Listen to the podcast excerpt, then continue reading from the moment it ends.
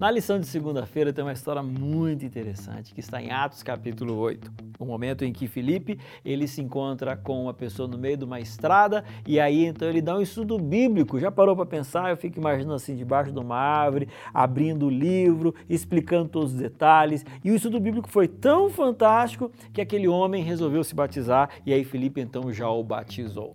Olha só, o que, eu posso aprender com essa história? Algumas coisas. Veja só. Primeiro, Felipe ele estava disponível, por isso Deus o usou. Você está entendendo?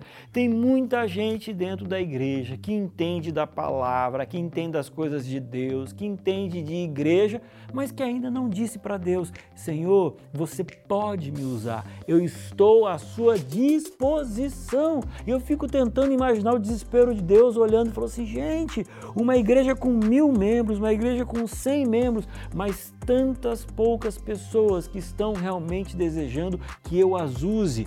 Deus quer usar você, mas você compreende, você tem que dizer, Senhor, eu estou disponível para isso. Aí assim, ó, depois que você disser isso para Deus, algo miraculoso vai começar a acontecer na sua vida oportunidades vão surgir para que você possa testemunhar. E aí as oportunidades aparecem e você vai descobrir um outro detalhe.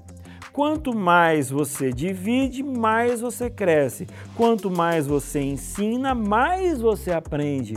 Quer um exemplo disso? Eu.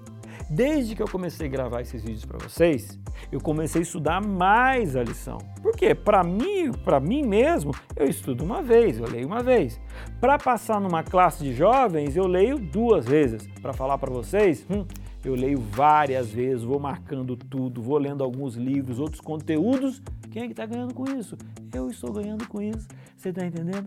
Então, testemunhar é algo que eu faço para o outro mas eu também ganho muitíssimo com isso. Por isso, é importante o cristão entender que ele tem que estudar a Bíblia, ter uma vida de oração, mas ele precisa desenvolver também o seu lado de testemunhar para as outras pessoas. Amanhã a gente continua a nossa conversa.